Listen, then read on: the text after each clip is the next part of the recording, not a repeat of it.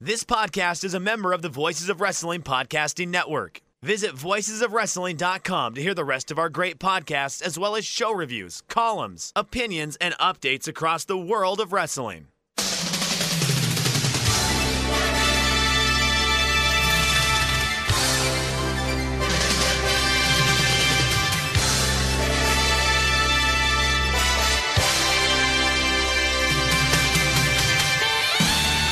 Hello, everybody, and welcome to the Super J Cast. I'm Joel Abraham, joined by uh, a very miserable sounding Damon McDonald. We- We're talking for about maybe three minutes off air, and you sound like you're about to jump in front of a bus. So I've got, got a feeling I'm going to have to be talking you down from a ledge during this episode. What's what's going on in Damon's world? just horrible. I don't know. It's you're you're uh, you know I, I know we do a show and I know that we um our main goal is to have people be entertained by pro wrestling talk. And uh, it's just like I don't I don't every every at every turn like like i'm not good at at trying to be to put on a happy face. I don't know if anybody knows that. I'm really not good at it and i just worry that this is just going to be a downward spiral of me being miserable and uh and then people just bail out and I get like, I, like there, there's there's strong. Like I feel like I'm just doing a show sometimes to to put another check box in, and I know that's terrible. Like I know that's just not why I do a show, or you know, that I even would want to do a show. Um, but then there's the other side of my head that's like, okay, do it. You always have fun doing it. You love talking to Joel, um, and if it's even if it's just that, it's um, you're going to get some pleasure out of that. Um, so the show will absolutely either be great or suck. there will be no gray. There will be no gray area, and uh, yeah, that that that's where we are. Like I can't. I, don't know. I can't put. I, I I can't spin it. I can't. I, I can't come. I can't come on here and be a professional broadcaster and just be like, or tough it out or whatever. If I'm done toughing it, I'm done toughing out things. So, welcome to the show. I think that's something that the listeners appreciate and love about you, Damon. The fact that you do wear your heart on your sleeve and you don't sugarcoat things or or be insincere or disingenuous like that. So, uh, yeah, I, I feel you. It's a weird time, and But everybody's I going through it. do- but, but everybody's going through it, Joe. Joe, you're in a fucking hotel room for how how long have you been there? um, I've been in this hotel room for about how long have we been here, Maddie? Two weeks now. Two fucking weeks.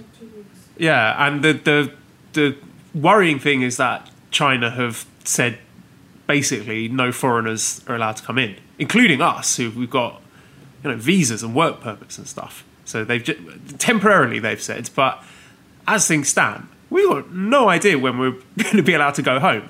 You know, we have plans to go and see my parents uh, in the summer back in the UK, so they can you know see their granddaughter. I don't know if that's off the table now because the the state of things in Britain at the moment. So yeah, there's a lot of uncertainty at the moment. How are you managing that? In, internally, like like like you're good at at. I don't know. You just seem like a dude that's good at finding the sweet spot, no matter how bumpy the road, and and just fucking finding the sweet spot. Whereas I feel like I find every bump in the in, on, on along the way. How are you doing? What are you doing to to to get through that? I'm looking at the positives, and it's great to be able to spend time with my daughter. You know what a treat that is for uh, a, a new father. Like you know, most fathers they get, if they're lucky, maybe like a week of paternity leave or something, and then bam, back to work, back to the office. But for me to be able to spend pretty much 24 hours a day, seven days a week with my wife and my daughter and be able to share these special moments with Esther as you know, she's only three weeks old now. But I'm really you know, cherishing that and feeling grateful that, like I said last week, I'm still getting paid. I can still you know put food on the table for my family. Um, I'm pretty busy with work stuff, and I've just been binge watching a hell of a lot of TV. I've started a rewatch of The Wire, so season one, almost as, as close to perfect as a season of TV as you can get. Plow through season two, bit of a slog, but still good TV. Um, eating a lot of good foods, having nice walks in Lumpini Park, enjoying. I, I follow the water monitor lizards in this park. Right, they've got these like eno- they look like Komodo dragons, Damon. Like these huge lizards that just sort of skulking around by the water, massive claws. They look terrifying, like the sort of thing you should be running away from. But they're really sort of quite gentle and docile, and they just sort of go meandering along there. I like to walk around the park and look at them to try and just take my mind off things. Um, so, Well, I'm writing all this just taking it one day at a time, really. I'm, I'm writing all, I'm writing all this down. So I have get a lizard, right, and then steal a baby is what I have to do. Okay, all right, all right, I got it.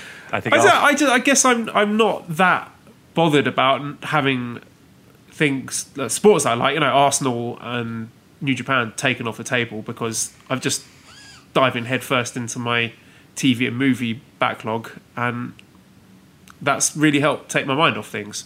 You know, I, I don't want to watch like fucking empty arena shows because that's just reminding me of all the shit that's Right. happening. I'm I'm sick of hearing about the virus, you know, because I've been hearing about it before most people have. You know, I've, I've had this as a, a steady stream since what January, um, and b- like literally on my doorstep. So I just I'm I'm just exhausted by it. I don't want to hear it anymore. So I've just sort of compartmentalized that and think, okay, I'm just going to let it play itself out, and I'm sure things will go back to normal at some point. So I'm just concentrating on just the day to day, you know, changing nappies and having live video conferences with my kids uh, at school every day, and um, started watching Tiger King with with the missus and. Yeah, I mean, what what's the alternative if you just if you know what the keep- alternative is. I'll tell you what the alternative is. You sit in a room and you don't watch anything because nothing makes you happy. You uh, don't return text messages because you don't want to talk to people because you're miserable and you don't want to bring anybody down. You avoid doing a podcast so that you don't have to sit in front of a microphone and that that's the opposite. That's that's that's what you do. you you that's what makes it such compelling audio. does it does it um you here's what else you do you drink like you've never drank before i i don't think i've i've and and and i think it's pretty notorious elbow in the ribs kind of thing. Uh oh david drinks he really can't handle the the amount. Uh, constantly. Constantly. Constantly. From the from the time i get up to the time i go to bed. Uh, because because because why not? Uh, see, I've always had this thing where I can kind of where you are able to take that bad situation and and see it. I take that bad situation and I and I you can't hit a moving target, Joel. So I have, or had, many things to keep me preoccupied. And those things that were a real nice uh, comfort or uh, defense mechanism or whatever are gone. Now, add to that people that we know that are sick and have this, and people that we know that are, you know, in the hospital and people that we know that are dying and have already died, it's you know, that's what you do. That's how you spend three weeks. And all of that comfort. And I feel like every everybody's going through this. Like that's what the weird part about it is. Is like everybody's going through it, and but everybody can manage it, right? It feels like it feels like everybody can manage it better, and I'm really jealous of those people. So that's our show. it's Joel being an adult and being able to handle situations, and it's Damon who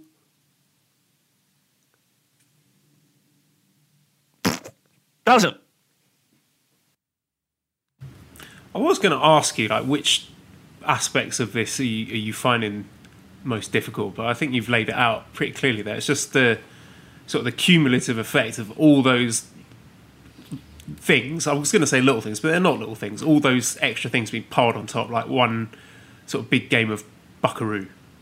And yeah, once you, you take away all those little comforts and distractions that you had, then it makes it difficult to turn off all the noise that's that's happening outside. I mean, I liked it better when uh, you know the, the, this virus situation was literally on my doorstep. You know, people in the building that I lived in in Xiamen ha- having it, and you know the the white suits and everything coming in, but being able to go on Twitter or you know watch something from another country, New Japan, Arsenal, whatever, and be able to take your mind off that for one and, and know that you know, in other parts of the world, things are normal. But now, right? Yeah, but I but I worry I worry about you. I worry about the you know the little one. I worry about I I don't I you know I I, I worry about every everything every everyone.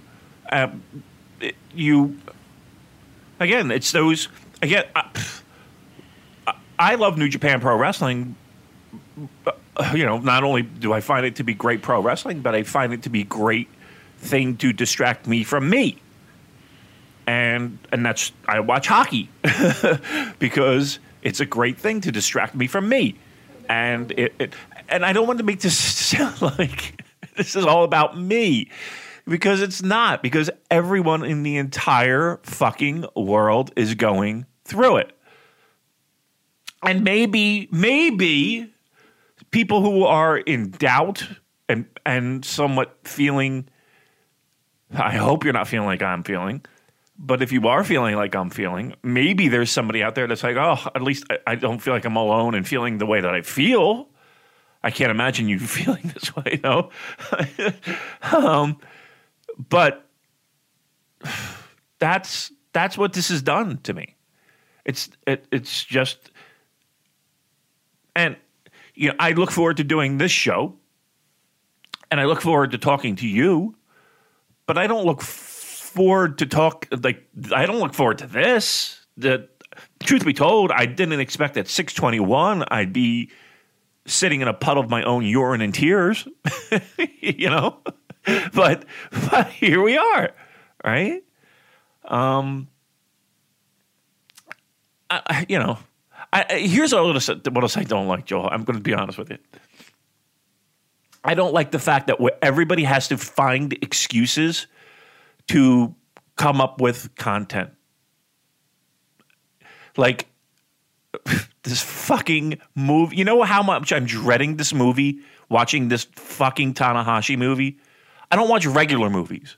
You know what I mean? And now I'm going to watch this movie that I really don't give a shit about and the only reason I'm doing it is to distract me from the fact that there is no no pro wrestling. Um,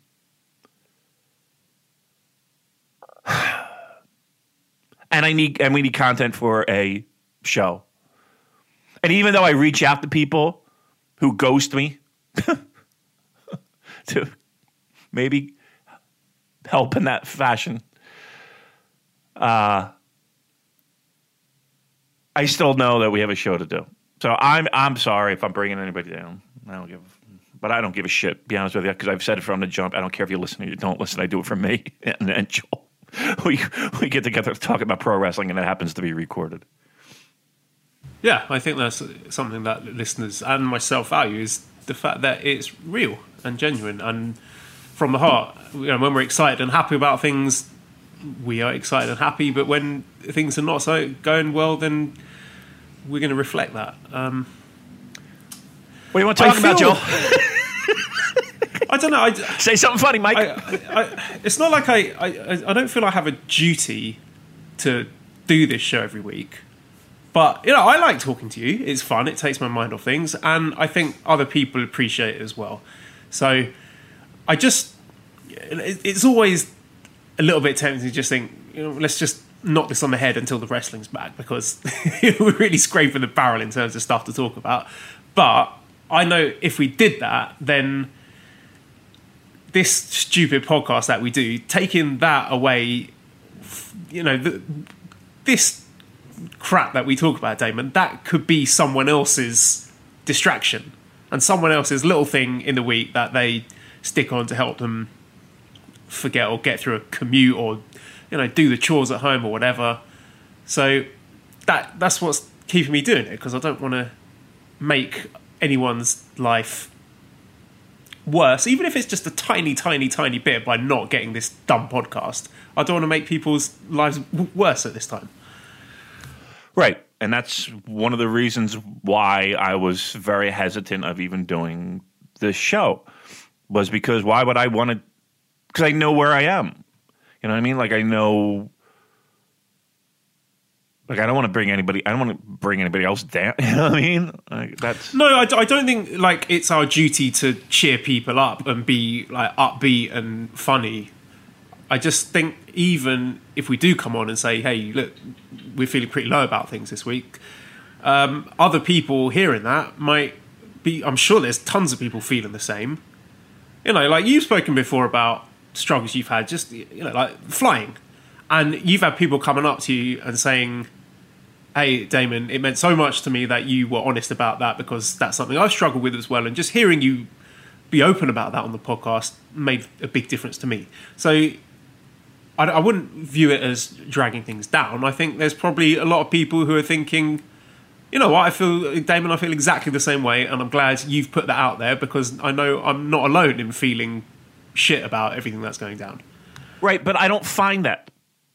Like, I don't see that. I see a shit ton of phoniness, and I see a shit ton of either a shit ton of phoniness or a shit ton of people who are better than me.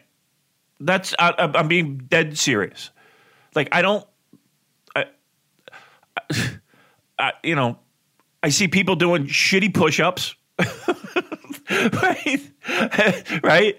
I'm not um, doing. I've, no, I've got so much fucking weight. Oh, you have no idea, Joel. I I probably have gained f- at least ten pounds. At least. I, I, there's no possible way I haven't. Um, I we have. Uh, we have all these.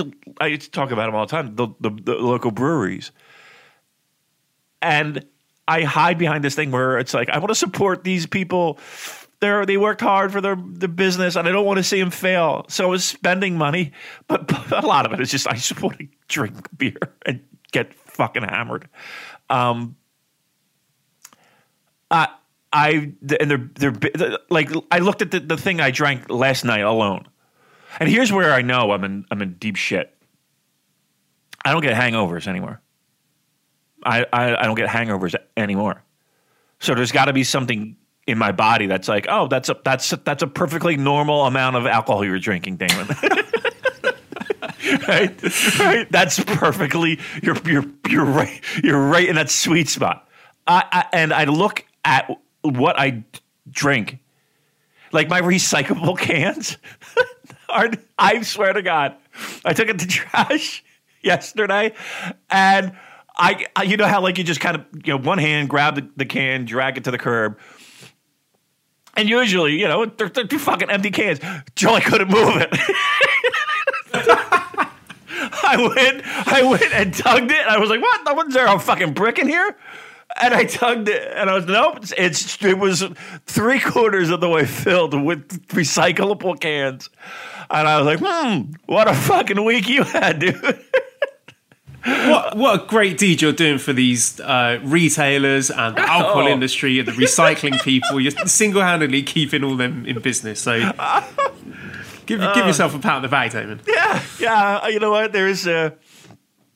There is something to be said that, I mean, the minute, like, I have a, I think, I guess, I don't know, if it's a burner feed, but I just have like a Twitter feed that's dedicated just, it's all just our local breweries. And I'm constantly, ref- wait, I'm constantly refreshing it, right? To see if, you know, if there's any changes in, like, can they still home deliver? Uh, or the, do they have anything new on tap? like, that's all I do. And the minute it is, I'm, I'm on the horn with them, like, setting a delivery. I was like, if you look at my bank balance and my uh, you see where your uh, withdrawals are. It's nothing else besides breweries and like the grocery store because we have them delivered now. That's it. That's the only thing that's on there. Fucking oh, How's Uh, Mrs. Damon doing? Um, she she thrives best and i and and and, and i don't know like I feel bad even though she says that it like she thrives best when when she has stuff to keep her mind busy and occupied and if i'm that like a child like a, like an infant child uh then she seems to thrive. Um, but keep in mind that she, you know, doesn't deal well with with medical stuff. That's that's kind of her thing. Um, so you know, knowing that there's a virus out there that you know contaminates people without having symptoms and all that, you know, doesn't do. That's not a good thing for her. You know what I mean? That would be the equivalent of me putting me on an airplane without any alcohol or medication. Um. So, you know, sh- as long as she's busy, she's good. You, you know when the worst part is, Joel? Because I still have work, and again, I you know I work from home, so it's not um, it's it's not too much of a difference from you know nine to five. It, it, and she's working from home, so as long as she's busy, it's good. I'm I'm I'm sick of every day being exactly the same. I guess maybe that that might be it. Um, I, I mean, and we, and, but she's been great. Like she's you know when I'm at my bottom, she's uh she's she's she she kind of knows what things to do and what things to say. She knows when to pull back and let me be alone, and she knows when to kind of push a little bit and be like, you know, come on, you know, we we're, we're gonna be all right. So she's, but yeah, she has her own struggles with it. Like we can't legally, we can't. Not, I don't have legally. I don't know what it is. We're we're basically under lockdown in in Jersey, so we can't. Nothing's open. We can't go anywhere. There's nowhere to go if we wanted to go somewhere. But even something like um, just driving around, like let's just get in the car and just drive around. You know, we don't, we're not going to get out of the car. But even like if I had to get gas and giving the card to the person in New Jersey, you can't pump your own gas. They got to pump the gas for you. That interaction, she's just like, uh, I'm not too cool with this. I don't know. Um, and like if I have to leave the house to go to the market or go somewhere, and which is not often, I you could see her face, her disposition drops, and it's like it's, it's, it's you know it's like it's okay. You know I'm just going. There's n- literally no one there besides the person there, and I'm there. You don't even exchange money. You put it in a bucket. Everybody's got gloves on. You know, all this stuff. But it's, that's always a struggle. So to answer your question, as long as she's busy, she's fine. But she, she's not having any of this. She's not doing well with it. And how's Shadow of the Colossus going? That's really the best question. I love that game, man. I love that game. Um, I haven't played it in a couple days, but um, I, I don't know. There's something very comforting in that in that video game, and I don't know what it is. You know what? Dave? There's a, a movie called I think it's called Reign Over Me with Adam Sandler, and I think it's about Adam Sandler having lost his family during 9/11. So he just he get he gets really depressed and sort of insulates isolates himself from all his friends. And the way he copes with that depression is by playing Shadow of the Colossus. No way. It's like a, a big yeah, it's a big feature of the film, and it's got like Don Cheadle as his mate who's coming in to check on him, and they sort of reconnect I, through him playing Shadow of the Colossus. So yeah, it's really interesting that you said oh, that because Wow. I think it's a game that for a lot of people has been like a sort of a quiet moment of escapism when things are not going so well. Yeah, it's. Uh, and I, I never got that before. I never like I never had a video game do that. Um, yeah, it's it it has been. If if if if I've had anything come out of this, it's it's that love of that video game. Um, yeah, there is. There, I don't and and and it's weird because if you told me on the surface, like just the basic premise of it, I would probably be like, eh, okay, great. I think yeah, probably. I don't know. There is some like, is, isn't there? As stupid as this is going to sound, Joel. Isn't there like a, a sense of accomplishment when you reach that fur in in video games and in dating? Sorry, that was terrible. I did, didn't mean. Uh, for me, it's when the music drops because you, you, kind of get Oh, two music yeah. tracks for each fight, and then you, you get one that's maybe a bit more sort of dark and ominous. But then when the tide's turning the battle, like when you've grabbed onto the fur and it it switches and it plays the more sort of triumphant, heroic, upbeat Yep. track, then you're like, yes, I'm gonna fucking stab a sentient beast in its head. right, right. There is something coming where you pump that fucking sword and it's like in the air and it's wham. Uh, yeah, there is that. Uh, and and I do like when they when they try and shake you off. So again, you're climbing these gigantic rock slash fur armored beasts. They're massive. They're just gigantic, colossus.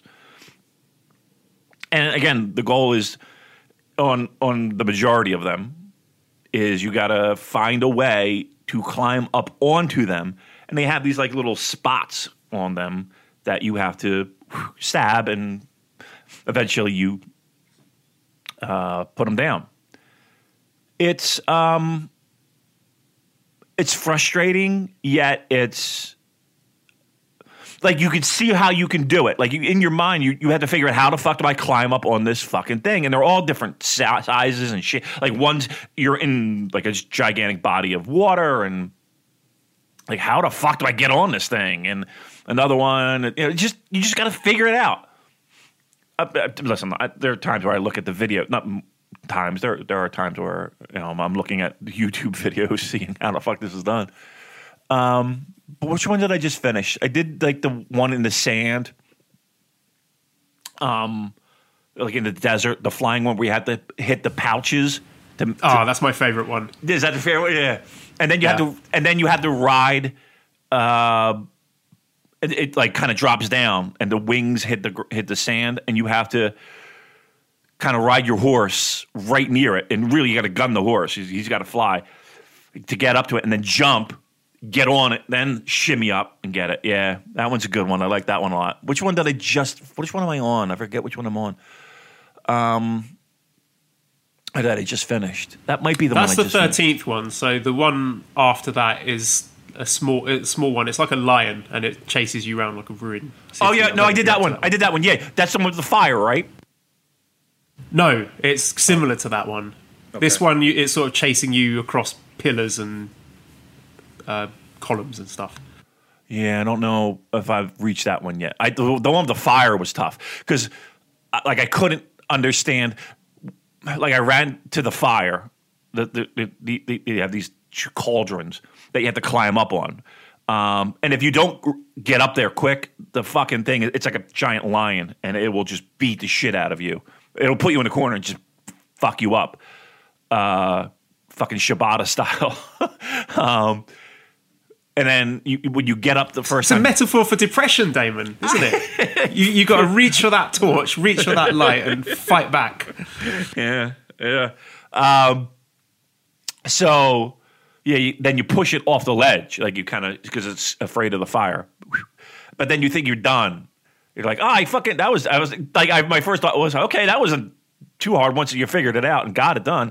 But then you had to continue on because all it did was break its armor. All right, we're doing a Colossus podcast. That's what the fuck we're Yeah, doing. we should just rebrand.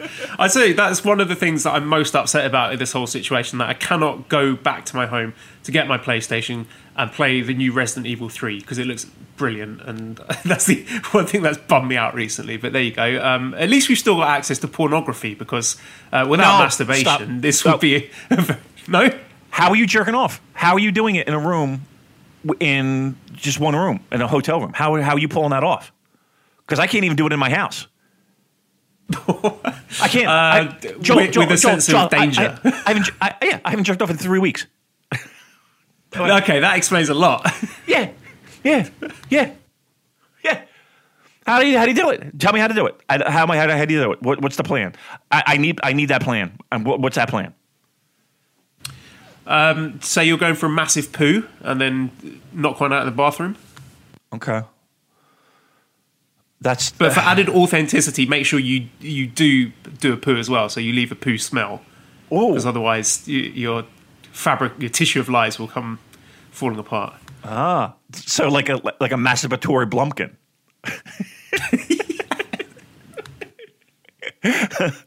That's pretty good. Okay, I like this. All right, I'm gonna do that. I'm doing it today. I'm fucking doing it today. I'm letting everyone everyone know. Let us know how it goes. Yeah, Live let- tweet. let- yeah, I'll, I'll fucking zoom that. Uh, what do you think of that, you jerk offs? um, I yeah, I'm doing it. I'm doing it. By the time you listen to this, it'll be done. I'll, I'll tell you that right now. Uh, I was hoping to transition that into our Roman ad read. Oh, sure. All right. Nice and slick. Yeah, let's do that. Roman, our uh, good friends at Roman, they. Uh, that's another thing. I, I gotta be honest with you. Haven't been haven't been fucking that much. Gotta be honest with you. Maybe maybe Roman will help Oh, me out. mate, I, I'm I've got six weeks off the table, so yeah, hard times.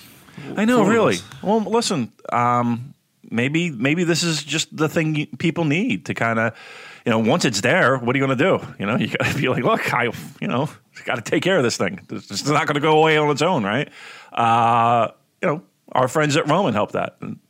I'm not even going to say how many days it's going to take for you to see a fucking doctor in the United States, Joel. Well, what, what's the point? Why? Because we have coronavirus. They're a little busy to worry about your fucking boner. all right? I, I, I hate to say it. I hate Is to that say part it of the copy? Are you no, reading it's this not. verbatim? I'm, I'm, I'm going a little ad lib. I'm going to ad lib a little bit right now. Uh, they don't give a fuck, right? They don't give a shit if you can't get a boner. That's why it's all about Roman, okay? Why? Well, our friends at Roman, they've spent years building a digital platform that can connect you with a doctor licensed in your state, all from the comfort of your home. You know that place you've been in for three fucking weeks that you haven't left? Well, guess what? Now you can talk to a doctor in the comfort of your own home. Roman makes it convenient to get the treatment you need on your schedule. Not like you got nothing better to fucking do at this point, right? Why not talk to the doctor about that fucking boner of yours? Just grab a phone or computer, complete a free online visit, and you'll hear back from a U.S. licensed physician within 24 hours. Now, look, I'm not going to tell you that this 24 hour thing, they might be better suited helping coronavirus people, but hey, maybe your boner is just more important, right? Maybe. Well, guess what? You can do it. For the free online visit, you'll hear back from a U.S. licensed physician within 24 hours. Great. And the doctor decides that treatment is right for you. If they do, uh, Roman's Pharmacy can ship your medication to you with free two day shipping. Not masks, not your boner pills. Free two day shipping. You also get free unlimited follow ups with your doctor anytime you have questions or just want to adjust your treatment plan. With Roman, there's no commitments and you can cancel at any time. So, if you are struggling with ED, erectile dysfunction, you cannot get a hard on. I need for you to go to getroman.com slash VOW. Yeah, getroman.com slash VOW for a free online visit and free two day shipping. Now's the time to do it. That's getroman.com slash VOW. You've got plenty of time on your hands. Getroman.com slash VOW for a free online visit and free two day shipping. Thank you, Roman. GetRoman.com slash VOW. Nicely done. I was worried about that at the start of the show. I thought I was going to have to read that. Why, you, why, why don't you do one? You could do one. But you're better at it than me. I don't know if I am. I just, I don't know. I, I like setting it up, you know, like a like a football match. I like provide the assist. And Yeah. You, you finish it. Who's at the door? Who's at the door? Mally, who's at the door? Food. Is it my dinner? Oh. Ah, exciting times. What do you got? What do you got? Uh, we are having somtams, like a spicy papaya salad, which is probably going to give me the shits. Hey, you can You know, I was wo- woken up this morning. Um, our sleeping patterns are a bit messed up at the moment, but Mally screaming, Joel, help! And I woke up in a panic because, you know, when you hear that and you've got, you know, a three week old baby with you, you fear the worst. I was like, oh my God, what has happened? Expecting the worst. So ran out into like the living room area and Esther had just done like a explosive diarrhea all over oh. Mally, and I just laughed 'Cause I- it was the, the sense of relief, and also just the the comedy of seeing my wife covered in oh. liquid baby feces. So that's been the highlight of my day. Oh, that's terrible. Um, well, Cheryl has something similar. Uh, not really, but uh, she was preparing uh, dinner one night, and I'm in my office, and she kind of. Wa- she, she, I always know when something is up because she'll come walking right up to the doorway, but she won't enter, and she'll just look and be like, "Can you help me or see this or whatever?" And I walk into the kitchen. Uh, Are you familiar with a man manwich, Joel? Are you familiar with the idea of a sloppy Joe? Do you know what that is? Yeah, Okay, so it's the meat, Okay. like a red sauce, spicy a little bit, kind of. Um, there, I walk into the kitchen. It looked like somebody took a, a gunshot. it was everywhere. It was on the ceiling. It was on. It, was, it was everywhere. And I was like, "What the fuck you do?" And she goes, "I hit it with my elbow." And she turns around and she's wearing this white uh, kind of hoodie kind of uh, thing, and it was just covered. It looked. She looked like fucking Onita in a in a fucking bar fire. um, and it was it was everywhere. Like it was like I don't know how the physic the physics happened where it bounced off of walls and wound up on walls that it could it was on the ceiling. It was we spent a good half hour trying to clean that shit up. But it was funny because I was just like, what the fuck did you do? She goes, I'm sorry, I didn't blah blah blah. I was like, I don't care. We'll clean it up. You know, so but that was more good advice for the the self quarantining: have some sort of um, shit or food related mishap, and Yeah. enjoy the laughs as you clean it up together. Absolutely. Um, all right, Joel, do you want to talk about cancel, canceled okay, yeah. shows? This is, okay, I'm just going to get this out of the way quickly. So, news uh, in response to the ongoing coronavirus COVID 19 pandemic, five further events on the Road to Dontaku tour between April 12th and April 18th have been cancelled. Uh, also, All Japan cancelled their champion carnival today. Uh, Oh, After really? billing people, after billing people for April for their TV service. You gotta love it. Um, and also, the uh, New Zealand dojo tryouts have been postponed, which have been scheduled for May 9th and 10th. Um, I imagine the Wrestle Dynasty Dynasty ticket sales are going to be pushed back. So it's just this is more of the same, Damon. More of the same. I don't know how many times we can uh, discuss these things and provide insight. It's just like okay, there's just there's nothing, no wrestling happening for for the time being.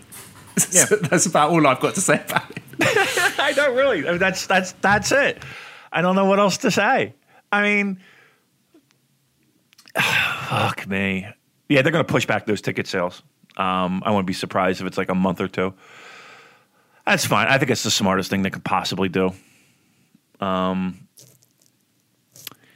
shows canceled. I mean, we said it last week. Don Taku was on thin ice at best. So I think, I think that's all but done.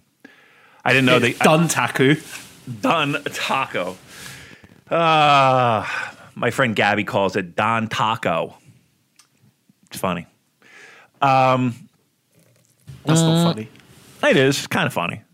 She has a whole character. She thinks Don Taco is a wrestler. Yeah. Yeah. You've got Um, to do better than that, David. Come on. Well, Gabby's, you know, she's not really, she's not really, she's not really up on the pro graps. Uh, um, Is she going to listen to this? no. Okay, good. our friend Gabby? No, she would. She would never. No.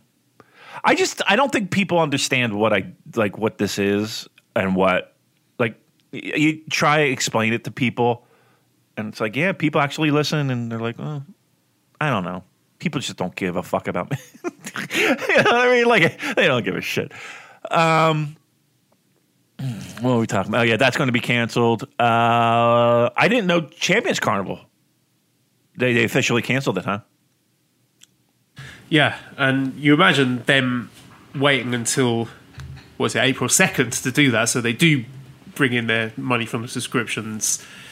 Speaks to the financial thin ice that they're on at the moment. So you know, thankful for the mercies of the fact that New Japan is owned by a huge, rich corporation, and you know, Touchwood isn't likely to be going out of business anytime soon because I think the uh, pro res landscape when things come back are going to look quite different. Oh yeah, speaking of which, Damon, um, have you watched any Noah recently? Did you see this controversial uh, Kaz Fujita against um, Go match? I heard about it, but honestly, uh, I I don't think I would be in a good frame of mind sitting through. Cor- n- Correct me if I'm wrong. This is what I've heard about this match. This is a match that uh, was in an empty arena, correct? Yeah, Korakuen. Right. Um, two, they stared at each other for 20 minutes. Yep, I, at least I think it was longer than that. So again, I just want to make sure I'm clear. They were in the ring and they stared at each other for 20 minutes. Uh huh. Okay. But yeah, the, my understanding, staring at each other for the best part of half an hour, then a walk and brawl, and then a bit of wrestling at the end. Are people loving this? Uh, yeah, it does seem to be the cause celeb for a, a certain subsection of fans online. It doesn't sound to me like anything I would be interested in seeing. Um, is that? It, it, did you watch it? no, don't be ridiculous, David. Look, I I hate myself, but not that much yet. Right, right. Like that's where Ask we again are. in a month. if I've reached the point where I want to watch two wrestlers literally stare at each other for 30 minutes, then it's time to find a new hobby. Yeah. I cannot believe that is where we are. Because that's a My, my favorite thing, David, are, are the people uh, who are trying, you know, spinning that little hamster wheel, trying to explain the psychology of that and why it makes sense and why it's good. And God bless them. Yeah, look, I mean, if you found, if, if anybody can find enjoyment in anything, I mean, we're talking about ch- fucking rubbing one out while we're taking a shit. I mean, that's that's where we are. That's that's where we are with our entertainment. So, I mean, who am I to judge? Yeah, but it doesn't take me an hour to do that, Damon. Very true. Uh, you know what I need to do? I'll probably need to, to contact my Australian Noah experts, the uh, the great Claire and Kyle, who I haven't talked to in a while. Uh, they they would give me the true barometer, the, true- the, the true temperature of the Noah fan base, and I would love to hear their thoughts on this. Uh, to me, I I I'm gonna be honest with you. I struggled to even watch like great Noah stuff. You know what I mean? Like people be like, "That match was fucking great," and I'll watch maybe half of that stuff. right, right, right. I mean, that's just me, right? Um, but I can't imagine me sitting like I that would be turned off after three minutes. I, I just I don't know. It's not for me. But all right. But yeah, maybe I'll reach out to them and get their get their take on on that. But that does not sound appealing to me. That's for sure. How are you making out with all, what? What are your thoughts on all these empty arena matches that we've been we've been privy to? AEW, hate, Hate them. them. Yeah. I, I, someone in the Voices of Wrestling Slack said it best. Like, wrestling should be to take your mind off things, but seeing shit in an empty arena is a stark reminder of what's going on. And also, wrestling without a crowd reacting to things is like that's taking away a big chunk of what makes wrestling special to me. Yeah, I agree with both points. Um, I mean, it is something. I, I'm going to be honest. I, I, there was one AEW show that I, I thought I really enjoyed. Um, when they had like some of the wrestlers at ringside, and I think it was the one. Uh, I think it might have been the first one they did. Uh, Look, they're trying. I, I- I appreciate the fact that at least they're trying to do something. Um, it it it it's it it does remind me of where where it, it does more more harm for me than than good. Right? It just reminds me of shit that I don't want to be reminded of, and for you know the same reasons that you talked about. I don't. I don't. I, I feel like I'm watching pro wrestlers practice. You know, that's what I really feel like I'm watching. I feel like I'm watching them practice, and that I don't. That doesn't really mean much to me. Um, are you going to watch Uh, Mania? you- uh, oh, I'm, I'm tempted. I'm not going to lie, just for the sort of car crash aspect of it. Yeah. I mean, the, the- honestly, let's think, the- that's that is what we are looking forward to. A taped, a pre-taped, empty arena WrestleMania is going to be the highlight of our week, Joe. oh fuck us! Oh dear. You know I I feel more depressed now than I did at the start of the show when you were like borderline Tears. tears. Just by thinking about wrestle two days of WrestleMania in Two an empty arena. Fuck me. two days of it in an empty arena. Everything taped, so you know it's going to be all those wacky camera angles and trying to be cinematic as fuck, and you know trying to tell stories, pal. Uh, it's going to be all that. Oh, it is going to be fucking dreadful. Wait. Good news. Good news. Coming soon. Here we go. here New we go. Japan are excited to announce that fans in the US will be able to get their hands on NJPW merchandise shipped directly to their door easier than ever before with the Tokon Shop Global coming April 10th, which is a long time coming, I think. People have been after something like this for a while.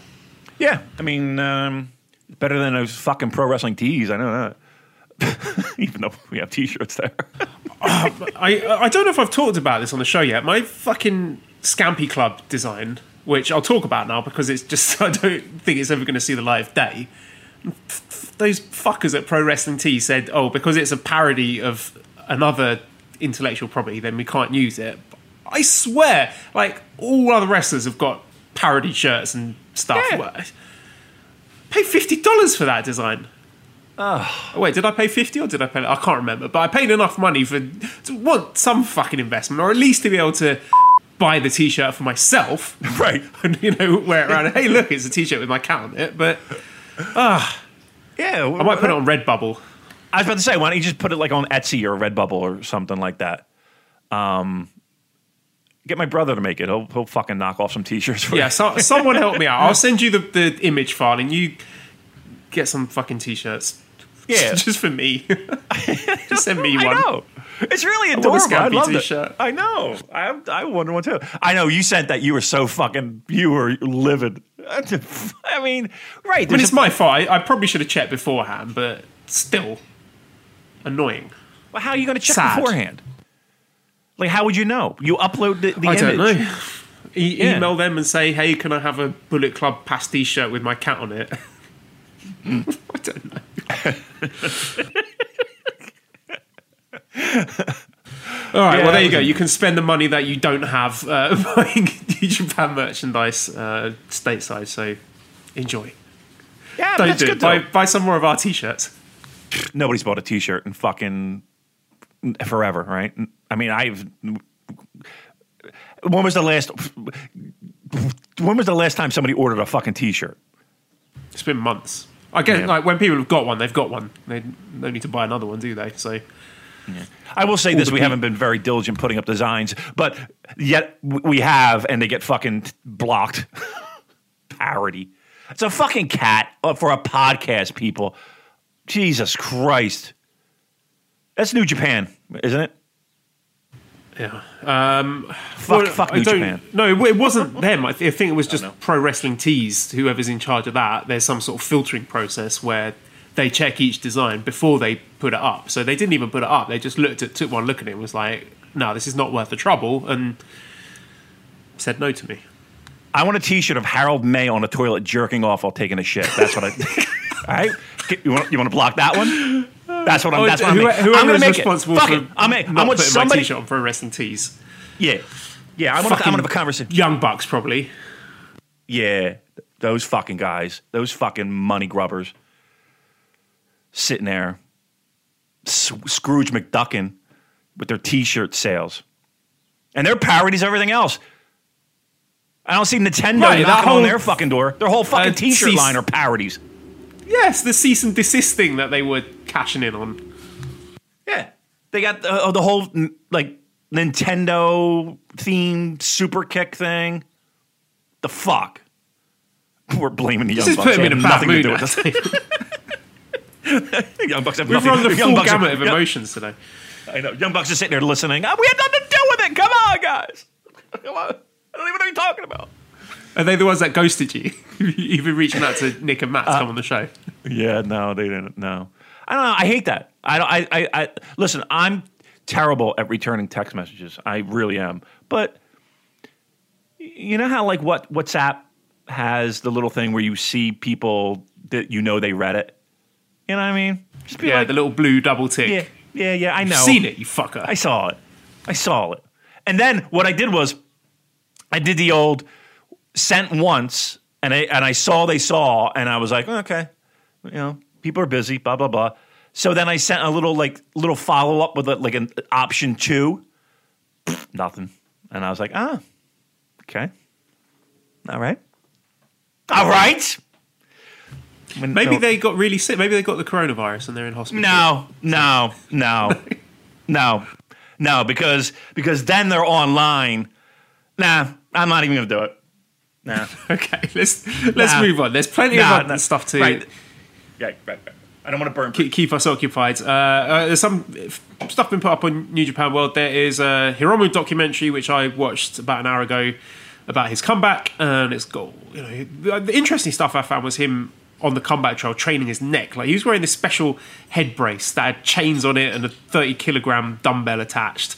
He said he was doing one hour of neck training per day, and he, you really get a feel in this documentary of how his body has bulked up. Um, and there was also an interesting interview with Ryu Lee talking about his sense of guilt and, and culpability over what happened and how he's abandoned the Phoenix Plex. And you just got your standard Hiromu nonsense, him being very extra, talking about his imaginary spirit animals and UFOs and paranormal and, and shit like that. So if you like Hiromu, then you might want to check that out. Uh, the Okada Tiger Hattori sit down chat that was quite cool. I like that because there was a real sense of warmth. It was like you know, like a an uncle and his favourite nephew sitting down together and reminiscing about the good old times and uh, stories about Okada inviting him to his special. I think it's an island that one of his uncles lives or something, and then going fishing together and stuff. I, that was quite nice. That gave me the warm fuzzy. So that's one that I, I enjoyed watching personally, and I would recommend. Uh, there's the Encyclopedia New Japanica, which is a like a round table of a couple of wrestlers. There's Tanahashi on there, Liger on there, talking about best matches and favorite wrestlers and stuff. Um, I didn't get that far into it. I found it a bit boring to be honest. Uh, Liger did pick Stan Hansen versus Andre the Giant as his favorite match, uh, and then they got to talking about best international wrestlers in New Japan history, and uh, Liger picked Giant Bernard. so at that point, I was just like, mm, I don't know if I want to watch the full two hours of this. And yeah, uh, they've put the New Beginning USA tour on YouTube. Uh, I'm not watching that. Any interest from you? Zero. I ain't watching that shit. Come on.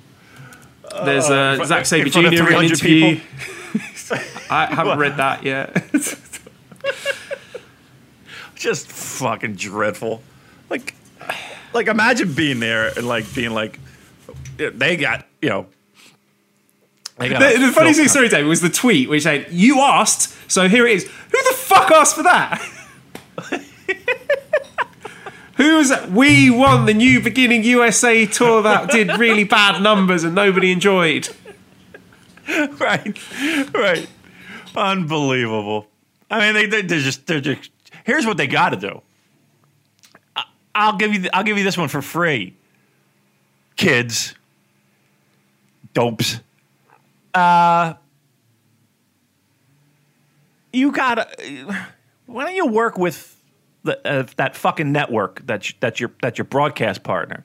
Put up some TV. You mean to tell me you can't get the rights to, to, to those old TV shows? I was going through 95, 93, 95. Oh, so good. 93 is such a great year. That's that's that's what you put up on that network. Not these horse shit fucking Oh, I don't know. They're in a I, I will say this. They're they're in a tough way. They got to be scrambling. And what do they, what do they do?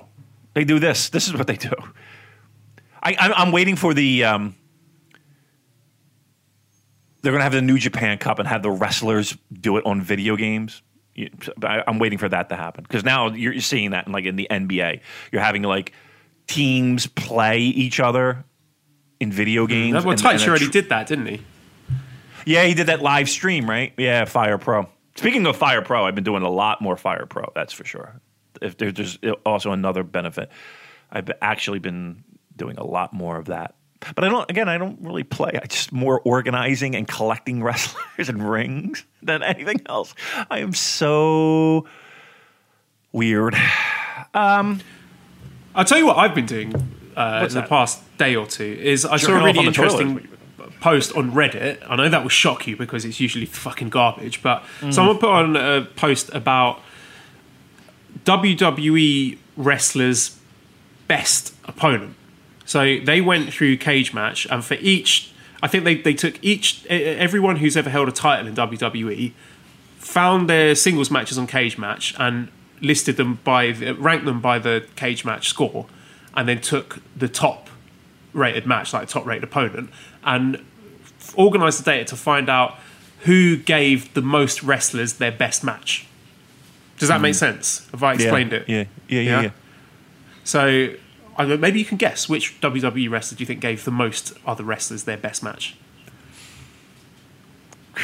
Is he? Just give me a hint. Is the person current right now? Uh, they're not an active wrestler, no. Not an active wrestler right now. Hmm. Cena? Oh, wait, actually, I think they, they might have done one of those Saudi shows recently. To be, to, uh, Oh, uh, Cena's up there actually. Cena's up there. Yeah, Uh, Cena's. Gets, I think Cena gets a bad rap sometimes. Pardon the pun. I think he's really good. Always Uh, enjoyed him. Yeah, I mean it's, it's a bit form. You know, it's, it's it's his formula. But yeah, um, not an active wrestler right now. Uh, Punk. Uh, no, it's, it's someone who's involved in. Um, Oh, you I said he's a road agent. He, he helps with NXT, laying the matches out, telling people to stare at their hands and stuff. Shawn Mm-hmm. Michaels. Okay. Correct. Yeah. So anyway, I saw that post and I thought, oh, this is really interesting. I would like to do the same for New Japan. So I've been combing through the data.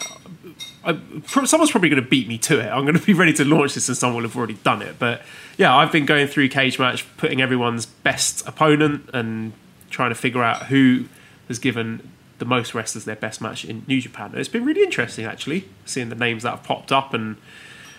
Can you give us a little tease? Can you give us a little tease on uh, who might who who who might be like Okada's best? Yeah, Should we make it like a quiz then? I'll, I'll tell you some big names, and you tell you Yeah. tell me who you think their best opponent was. So you got to sort of put your mind in the, the frame of mind of a cage match, the average cage match rater, and what they would say is the opponent's best match. So nice, easy one to start. Okada, who do you think they've got his his best opponent? I would say Tanahashi, right? Uh, no, it's Kenny Omega based on their Kenny, Wrestle okay. Kingdom 11 match. Okay, yeah, yeah, okay, all right, makes sense. All right, Uh, actually, no, sorry, sorry. It's joint. It's got that's a joint high score with another wrestler and another match in the same year. Uh, what? Um, not Suzuki, right? Nope. Oh, you kick yourself. Uh, probably will. Uh, I don't know, Joel. Who? Which is ironic because this is someone who kicks people. He's not Oh, kicking Shibata, people anymore. Shibata, Shibata. Yeah, yeah, yeah. It's Shibata. Uh, okay, Naito's best opponent. I hope it's not Jericho. Nope. I'll tell you the date. I'll tell you the date of the match that is Okay. the highest ranked for this person. Thirteenth of August, twenty sixteen.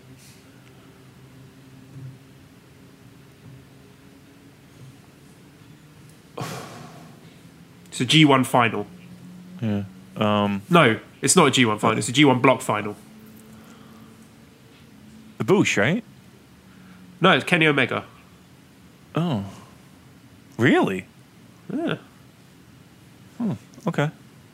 How, low, Um, how how far back are we going with this? Well, it's, it's their whole. Career? Yeah. Oh, okay. Just whichever one is the highest ranked, that's what I'm taking as their best opponent.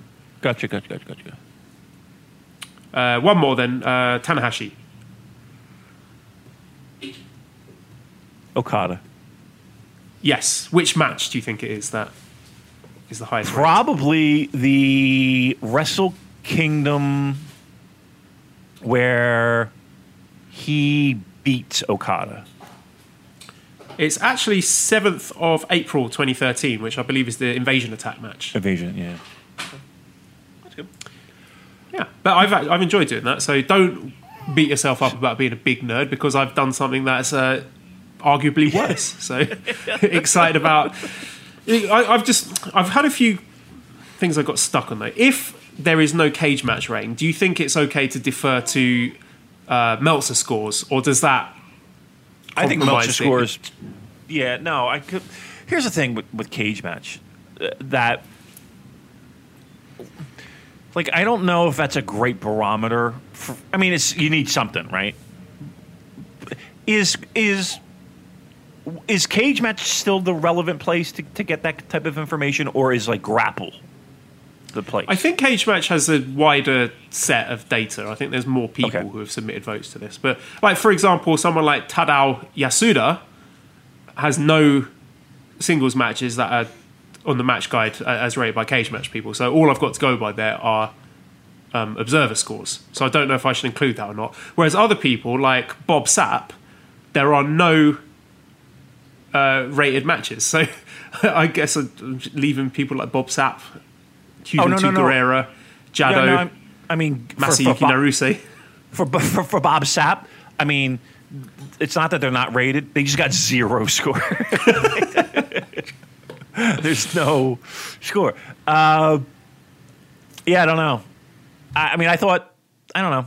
I, I mean, listen, you, you're better at that. I, my head would explode after the first 15 seconds of trying to, to compile that type of data. But um, Yeah, that sounds. I mean, that sounds fun. I guess, right? Yeah, I'm into it. I like that. I like the finished product of that. you have anybody else helping you with that? I did ask a couple of people who said they help, but they have entered nothing so far. So uh, God damn it! you know, I, have got to the, the uh, 160 wrestlers I've got listed oh, as wow. uh, title holders in New Japan. So I'm getting into uh, the Yoshitatsus and uh, Curry Mans and Dick Togos of the world. So wow, Dick Togo nearly finished. Nearly finished. God bless you. All right, good for you. Uh, this thing, this this whole pandemic has has uh, has opened our eyes to a new set of data. We'll finally know who Dick Togo's best opponent is. uh, dear. Okay, uh, Super J Classic watch along uh-huh. So we picked four matches for you. the match I picked was Kensuke Sasaki against Toshiaki Kawada from January 4th, 2001. So the context from Manabu, he tells us after Giant Baba's death, Misawa became the company executive, but there was a power struggle between Misawa and Baba's widow, Motoko Baba. In the year 2000, Misawa left. Uh, for All Japan with almost all of the roster. Only Kawada and Fuchi stayed. So then October 9th, which is the same day as New Japan versus UWF International show, there was a New Japan versus All Japan show, and the main event was Sasaki versus Kawada. And Sasaki lost that match and was so ashamed of himself that he relinquished the title in quite an unusual move. So this match was a rematch of that, and also the final of I think it was a six-man elimination tournament in the Tokyo Dome, where Kawada had had one match, but Sasaki had had two. So Kawada was the fresher man there, and Sasaki's like defending against this invader for the company. And uh, interesting stat here that uh, Kawada was the only of the four pillars to main event a Tokyo Dome New Japan show, I think. And I just I picked this match because I thought it was great. It's like a one great haircuts. It's like a mullet battle. It's two guys rocking the mullets, just looking like absolute badasses. Uh, it reminded me a bit of the Taichi versus Ishii match from um, the G1 block finals. Because obviously, you know, Taichi uh, was mentored by Kawada, and I think there's certain parallels you can draw between the, the styles of Ishii and Kensuke Sasaki.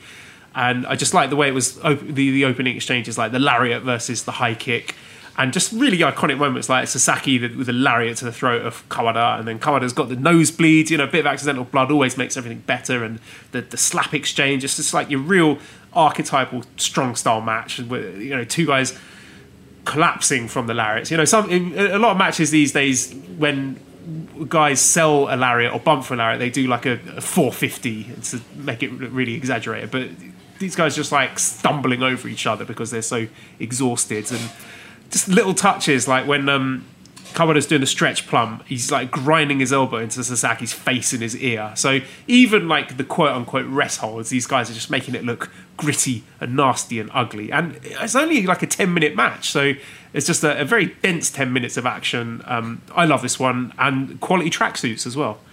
Yeah, they sure are. I loved it too. I, I think for me, it, uh, this match was my favorite of the four. Um, you're right. It is not this 30 minute epic where you need to pack a lunch and sit in front of your couch and um, you know spend a lot of time with it. It's it's it's sprint, and it starts out hot. Like there is no warm up period here. They go right for it. Kawada's nose is busted open. I don't, even think we're five minutes into this match. Uh, if you like the big beefy clotheslines uh, the ones that make the sound that sound like the baseball bat. Uh, if you like the stiff kicks, the the classic Kawada kicks, uh, you're gonna you're gonna love this match. It's a hot crowd, I think. Um, it felt like an important match. Like even if you just drop in on this match without any context, you drop in on this match and you feel the excitement in the crowd. Um, and it's the Tokyo Dome, so it's not always the easiest thing to do. Uh, again, ten minutes. It's not even not even fifteen. I think right. Uh, a brutal, hard hitting pro wrestling. Uh, if that's a style that you enjoy, you should you should you haven't watched it, you should this should be the first one you check out.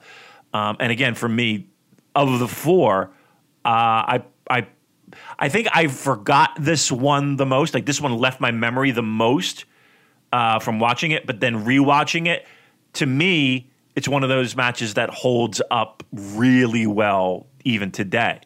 Um, whereas I think other matches that I watched again, I didn't necessarily get that feeling. So uh, I'm putting this one at the top of my rewatch list for this week. Yeah, it's got that sort of evergreen style that now we associate with like never open weight title matches and guys like Shingo and Ishii and Goto and Evil. So uh, yeah, really really fun match. Definitely recommend if you haven't seen it already. And uh, you picked Apollo Gogo versus Golden Lovers from Destruction 11th uh, 11th of October 2010. David, you are obsessed with the damn Golden Lovers. If you love them so much, why don't you marry them? Just won't shut up about them, will you? but yeah, uh, context here from Manabu, the Tokyo Sports Pro Wrestling Awards, obviously one of the most famous wrestling awards in Japan. Usually quite authoritative, conservative. So usually junior heavyweight matches uh, are not chosen, not even nominated. But in 2010, this junior tag match was picked as the best bout. And the interesting thing, it wasn't even the main event or semi-main event. It was the fifth match before the intermission at Sumo Hall. So uh, Apollo Go Go Golden Lovers just stole the show completely. Terrific match. You know, Damon, how much I love a good high-paced junior tag match, and a lot of star power in this one when you think about where each of these guys has ended up as well. And I've got to say, I really love Kenny Omega as a tag wrestler. I think the stuff he's doing in AEW in the tag matches is really good, and even here, like, there's a bit of the Kenny goofiness, but it doesn't distract me from what's going on in the ring. And and I really miss the Golden Lovers as a team. They won our 2018 award for best tag team, and just seeing them here, even 10 years ago, they were still great. And I thought all four guys have really good chemistry. Everything perfectly executed, really creative teamwork. The timing was spot on. There was just one moment at the ends where um, Apollo Gogo did their team finisher. I don't know what it's called but it looked like that was going to be it. That was going to be the end of the match because they had the perfect camera angle where you couldn't see Kenny Omega getting into the ring, and he just leaps in. He just appears out of nowhere to break up the cover, and I just thought that was masterfully done. And just a Phoenix splash at the end. It looked really painful. It looked like Ibushi caught um, Devitt right in the rib. So yeah, tremendous match. Love this one. I, I love it. No, I'm gonna I'm gonna show my stupidity or my whatever. So you call them Apollo Gogo? Yeah, uh, five in Japanese is go, so fifty-five is go go. Ah, why do I do I not? Why did that not make a connection with me? Because I mean, I'm I'm, I'm always going Apollo fifty-five, um, and I and isn't it like a, a play off the the spaceship, the Apollo fifty-five mission or something? Like Maybe yeah. I mean, I, I could be wrong. I thought it was go go. I, I think I, either. A, uh, acceptable. I just want to make sure. All right, good, good. Because I never. I'm going to ask Manabu. yes, yes, yes. I, am like, wait, go go. What the fuck is a go go? Because uh, I always anybody who's ever talked to me about them always referred to them as, as 55. So okay, all right. Maybe uh, again, maybe I'm learning something new. I don't know. I don't know. Uh, okay, good. You're right. Uh, the one point that you made, well, all the points you made, I, I agree with. But the one point that stuck out was I feel like this was, was a match where you had four guys that were maybe not on everyone's radar that instantly became I feel like this was like a launching point for every one of these guys to be on people's radar.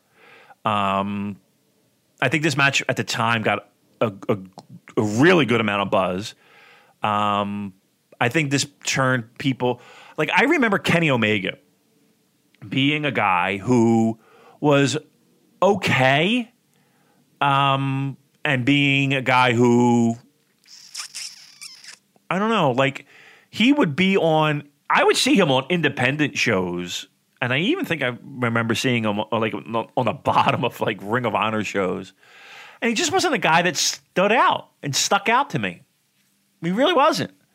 Um, that might just that could be inexperience. That could be whatever. But it was just you know he was just he didn't stick out for me.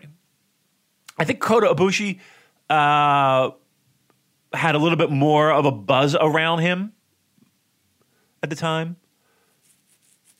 I liked. I, I think at the time, as strange as this sounds, like I thought the guy. I, I remember being a little bit more of a fan of Taguchi than any of the other guys at the time. Like rewatching it, I think that's just, the craziest statement ever. But I remember at the time thinking that, oh, fucking Taguchi's really good. and he is good. But but but like of, of all those people that were in the ring, like I just felt like he was the one that was going to break out from the pack and be the guy. Um, so I thought that was pretty funny. Yeah. Um, let me ask you this: Do you think this match holds up today? Yeah, definitely. I think it's exactly Yeah. the sort of match that I like to see opening a big show. Yeah, yeah, and uh, like we talk about the junior tags, and we talk about you know how Sho and Yoh, or even before that, you know, uh, Bobby Fish and uh, and the other guy. Kyle O'Reilly, Motor City Machine Guns as well. I love them. They were great Yeah. and very. They they were sort of the pioneers of this hundred miles an hour junior tag style, weren't they? in a certain in a certain sense. I mean, I think they took it to a, a, a, a new level, especially with this match. Um, they junior tags have always been an an under the radar highlight for just about any show. Um, I got to go back and find. There is a junior tag tournament in the in in the '90s, and just some of the fucking names, you know, Liger and Otani and uh, Benoit, and I think Two Cold Scorpios in it, and and just just some D Malenko's in it. Just unbelievable tag tournament. Um, I gotta remember the name of it and maybe mention it next week. That's they've always been there. It's always been just really fun stuff. But yeah, I think this is kind of this was the beginning of modern day what to expect from a junior tag match. Um, and again, I just I just remember watching this match back in the day and thinking that oh, Taguchi's you know he's going to be the breakout star. You know, we got three guys in there that might have eclipsed him. Might have eclipsed.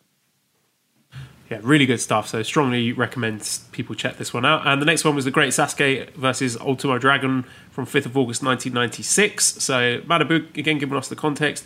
Great Sasuke debuted as Masa Michinoku in Universal Pro Wrestling, which was the first lucha libre style promotion in Japan. The promotion invited lots of Mexican wrestlers and featured pure Mexican wrestling, uh, like Fantastica Mania.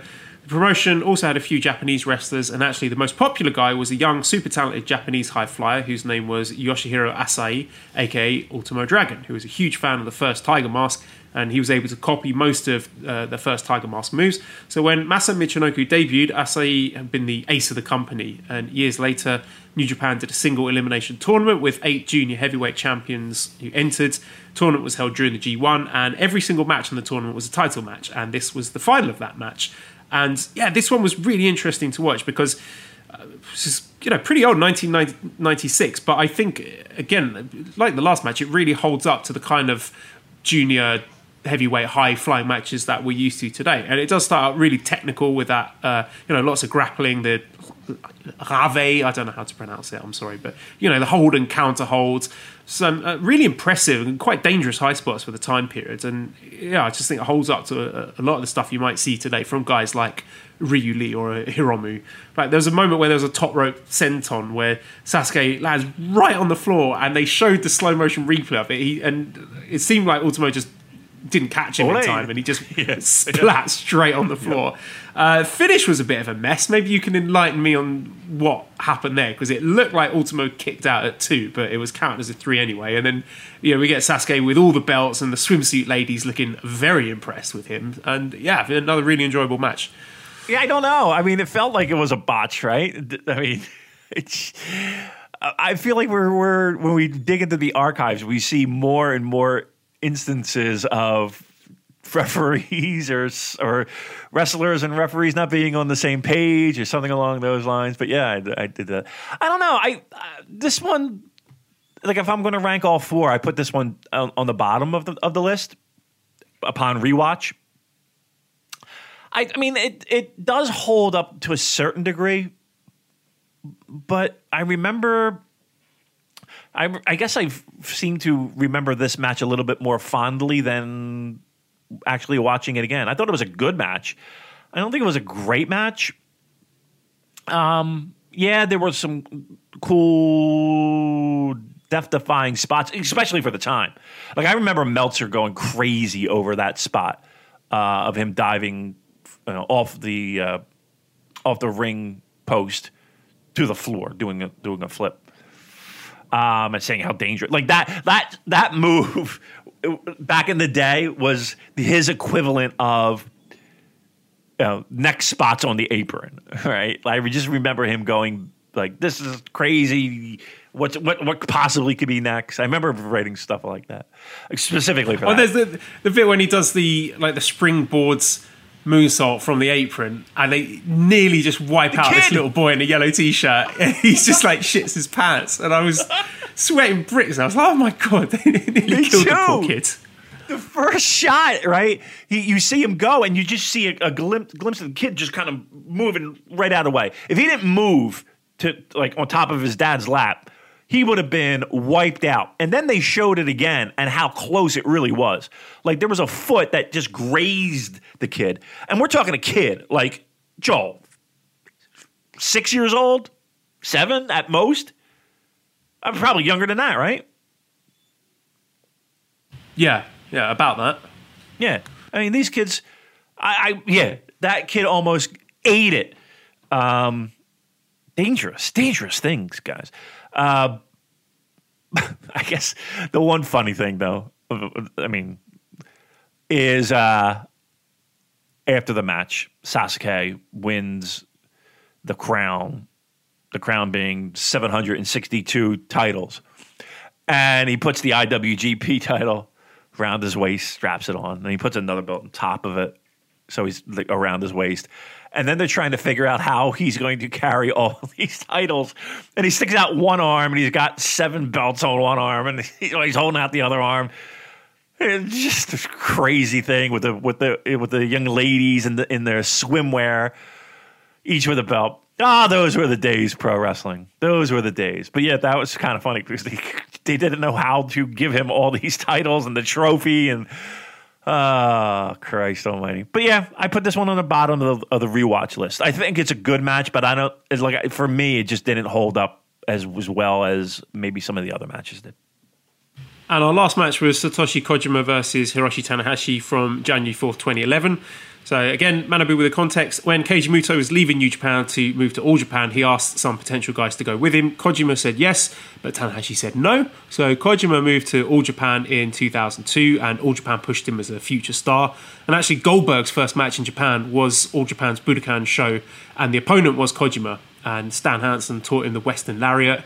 He also had a match against Misawa at Sumo Hall, which he lost, but Misawa used the Tiger Driver 91 as the finisher.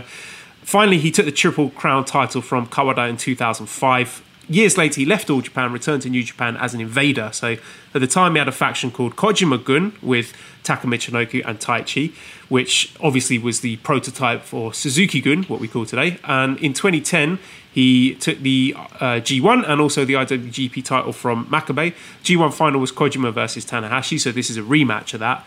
And I, Damon, I always love a Tanahashi Tokyo Dome entrance. There's just something about it, like the flames and the rainbow colored lights and the, the music, the high energy. He just feels like a real rock star. It's always a treat to watch. But they didn't even bother putting Kojima's entrance on the New Japan World video. He's just already in the ring like a jobber. Uh, but uh, yeah, it's a brilliant match, isn't it? It's it's your classic New Japan main event title match style. All the ingredients are there, which we've become accustomed to today. You know, you've got your, your Tanahashi. Uh, the slow build up, the pacing. We've got some arm work there. Kojima showing his trademark fire. Some really great near falls towards the ends, Uh, and just this whole thing felt like a big turning point, like a transition or a passing of the torch, where uh, it felt like the beginning of the modern era of New Japan as we know it. Yeah, I mean, for me, with Tanahashi, especially in this match, in this time period, is I'm sure he's banged up. I'm sure he's, you know, he's not, you know, as, you know, well, he's certainly not as dinged up as, as he is now. But you kind of see him coming into his own right around this period of really taking the next steps. Like they put a lot of faith in him and a lot of trust in him, and obviously he's he's gotten a lot of credit of of uh, pulling New Japan up by the bootstraps and you know him strapping New Japan on his back, and away we go. And I kind of feel like this is that era and that and and this match specifically is one of those benchmark moments where he's still young and it still feels like he is in that learning mode of being a super top guy. He's a top guy, don't get me wrong, but there uh, there is something about a next level that I just don't even think he he is even at yet. Like even uh, when you look into like 2016, 17, 18. Um, but you trade off that balance of him being that superstar with okay, the body's starting to break down. I, I feel like this is the perfect era of of Tanahashi where we're talking the body hasn't broken down completely yet. It might be bing, binged and dinged, but you know, and yet there's still this this growth period, kind of like where we are with Okada, where I I truly think we haven't even seen the best of Okada, um, and the body hasn't broken down completely, but we know that it's starting to get starting to get worn down a little bit, and I kind of feel like that's where we are with Tanahashi specifically with this match.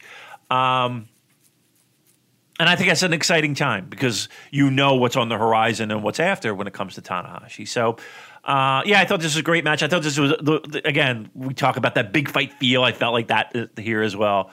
Uh, but again, I think this is just a perfect kind of flag in in in his career of if you're looking at the two arcs of you know physical capabilities and pro wrestling superstar capabilities, this is almost where that's a perfect intersect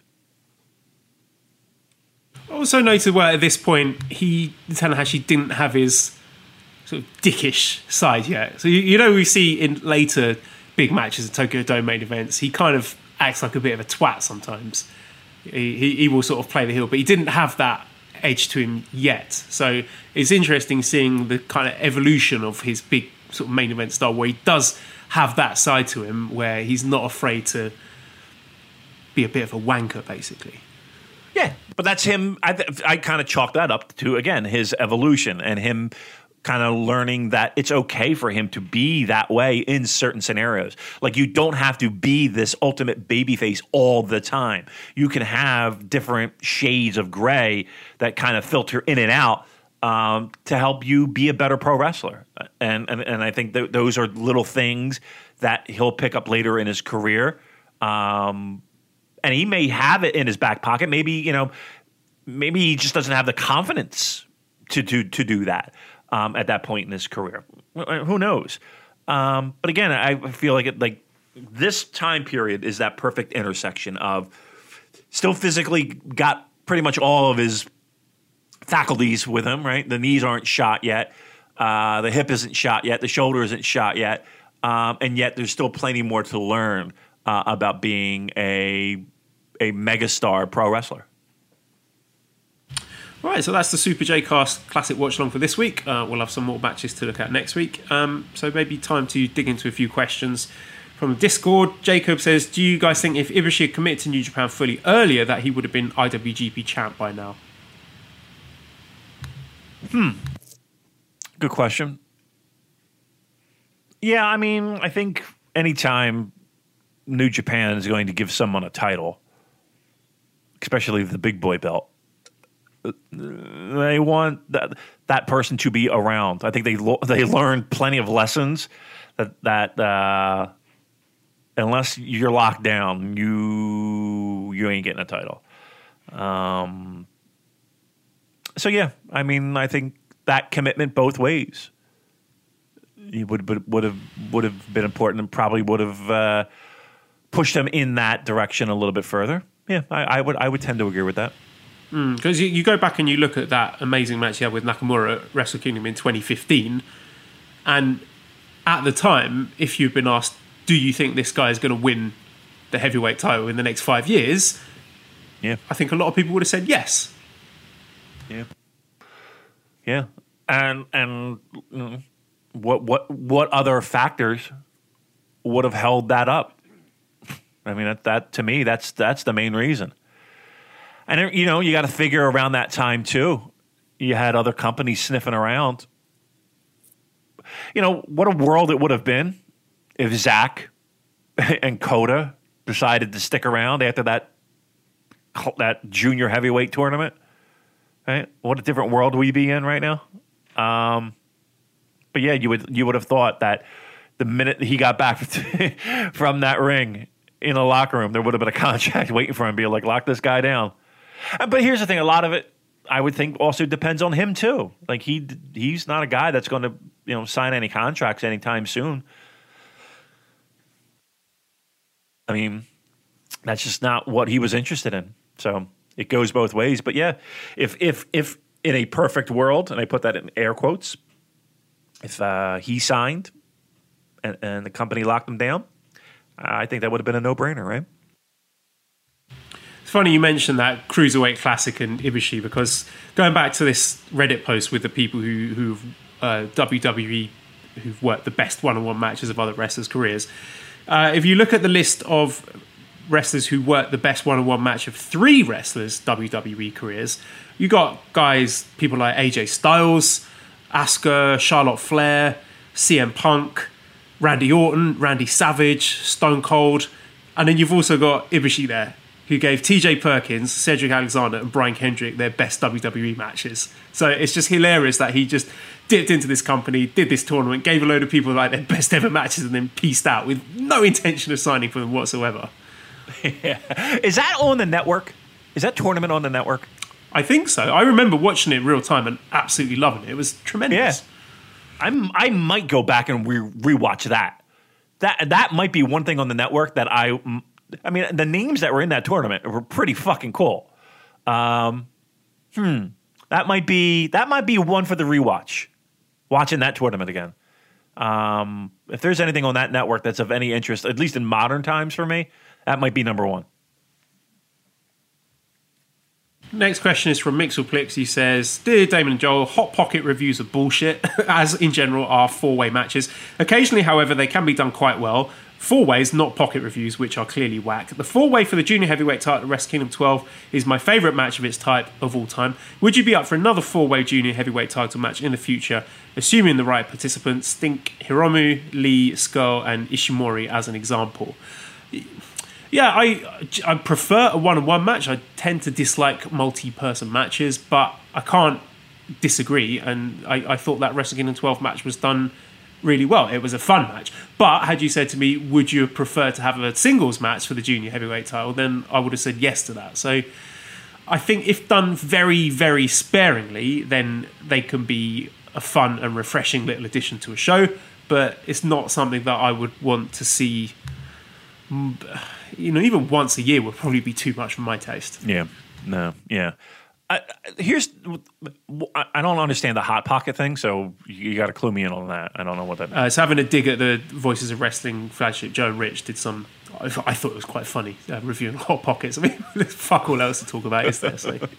really, hot pockets. I you you want I've never had a hot pocket. I never had a hot pocket in my life. Neither have I. But I want to try one mm. now. Yeah. All right. Let's try them. What did they recommend? What was their uh, top po- hot pocket? Uh, I think they said it was horrible. The one they tried, it was like a sriracha chicken or something like, oh, buffalo chicken. I can't remember what it was, but they said it was disgusting. Horrible. It didn't. They weren't really selling it, to be honest. All right, stay away from the buffalo chicken one. All right. Um, I don't necessarily enjoy four way matches, uh, three way matches. Um, I sometimes they do feel a bit like a formula. Um, and they are car crashes, and and they both that both can be extremely fun or can be extremely annoying for me. I think a lot of times what annoys me the most about them is the lead up to them, like how they got to be a three or four way match, like the the the fucking mental gymnastics you have to go through to to fit these four guys into this match, and it just feels like you're shoehorning them in. Um, and especially for the junior title, I again, I, and and uh, at a Wrestle Kingdom, I just feel like that should be a singles match, and I think that the company, it to me it feels like a company lazily books the idea of three and four way matches. Like, uh, uh, it just feels like they're shoehorning it in, and that leaves a little bit more of a bitter taste in my mouth, um, might hurt my enjoyment of them. Um, so yeah, very sparingly. And but if you build it correctly, I would be more inclined to say yes. But if it's just like a hodgepodge, we're throwing these fucking guys in a ring, and it was just a matter of three guys standing there pointing at each other in the belt, and that's how we got there. Fuck that. That can get right up the street. Um, if they did it well and they booked it well and it made sense and there was a story behind it and it was compelling, I'd be more inclined to say yes. I might go back and listen to our review of King of Pro Wrestling when we had that three way Ibushi, Kenny, and Cody match because I remember that being a fun show. Oh. Some hot Yeah. takes there, hotter than the hot pockets. Uh, okay, Twitter questions. Bash says, I keep thinking about Paul Gedo and Jado. Like, all the booking is put on hold at the moment. If it's true, they book way in advance, then do they completely start from scratch or just reshuffle things around? And a few similar questions. John says, Do you think the New Japan Cup and or the Hiromu Naito match will still happen once shows run again, or they just skip ahead to whatever they book next? And Chris, thoughts on possibly doing the New Japan Cup during the time when the Olympics were supposed to take place? So, yeah, it's a really hard one. I, you know, there's no precedent for this, so no Yeah. idea. Are they going to skip ahead, or are they going to go back and do what they originally had planned? Fuck knows. I don't. I, I I don't know how you, as a booker, with you know, if if all the things are true, you know, and and big storylines are plotted out, you know, well in advance, and maybe the details of it, you know, might be left to other resources and other and other people. I don't know how you do that. I don't know how you just rewrite these things. Um, I would think that they just kind of pick up in the calendar year. I, I really do. Uh, I, I don't because I don't know what. Look, we're we're talking about some creative people, um, and if and if anybody can make it work, it's them. But I don't know. I don't know how just the, the general structure of what pro wrestling is, especially New Japan Pro Wrestling, where they are sort of dependent upon the the season and the time of, of year and these things occur in, in somewhat chronological order and these placeholders are there to make that happen. I don't know how you how you don't just hop into okay, it's G1 season and we're hopping right into G1 and everything else is a wash. I, I don't know how else you do it. I don't. I, I can't imagine a New Japan Cup occurring just to shoehorn in a New Japan Cup just to make happen. I just think wherever we start, that's where we are, and we go from there. I think it could be done, but it, I think it's more a question of how many dates have you got. You know, how many venues have you got booked? You know, let's say Yeah. you want to use this July Hokkaido tour, and you think, okay, let's see if we can squeeze the New Japan Cup in. Do they have enough shows to be able to do that? I think it could be done. I, I think maybe you could like sacrifice whatever you had planned for. I don't know your Destruction tour and replace that with what you were going to do for the New Japan Cup. If I don't know if it's that simple, but I, Yeah, I don't know, I would be because sad if we just lost the New Japan Cup because I love tournaments. I do too, but but here's the thing too. Also, you got to think about the financial aspect of it as well. So we're now going to jam in what would theoretically be nine months of pro wrestling in what six months. So that that money that was allocated toward different buildings and different resources, hopefully it's still there, right? I mean, I guess it is, right? I don't know do you, can you then put that nine months of pro wrestling and, and the the infrastructure of running those shows in to that short amount of time? The wear and tear on the pro wrestlers themselves, and let's be honest here, the staff too, right? Um, I know everybody's geared up and and ready to go, but how does that look logistically, right? Again, cramming in nine months of pro wrestling in six months to me, it feels and, like the, yeah, I, you've raised the point about they had that sort of mega night of New Japan Cup action plans where they had the Ospreay Shingo rematch. You know, would you want to do that, but in a smaller venue where you're not going to get as much ticket sales out of it? right. And again, uh, we're talking. So again, let's keep in mind this too. This is not just New Japan that's shut down. Everything has shut down. So if I'm a building and I got the option, and again, I'm going to give you a, a, a ridiculous scenario, but here we go. If I had the option of having a rescheduled Elton John concert where I know the house is going to be sold and I know that the ticket prices are going to be expensive and I'm sure that merch sales will be amazing and all that stuff or New Japan Pro Wrestling in because again we only have 6 months in this calendar year to go and everybody is trying to reschedule right so if I'm a if I'm a venue who do I take right um we've got a lot to reschedule. Now, again, the Olympics not being there, that might open up some more options that maybe weren't there before.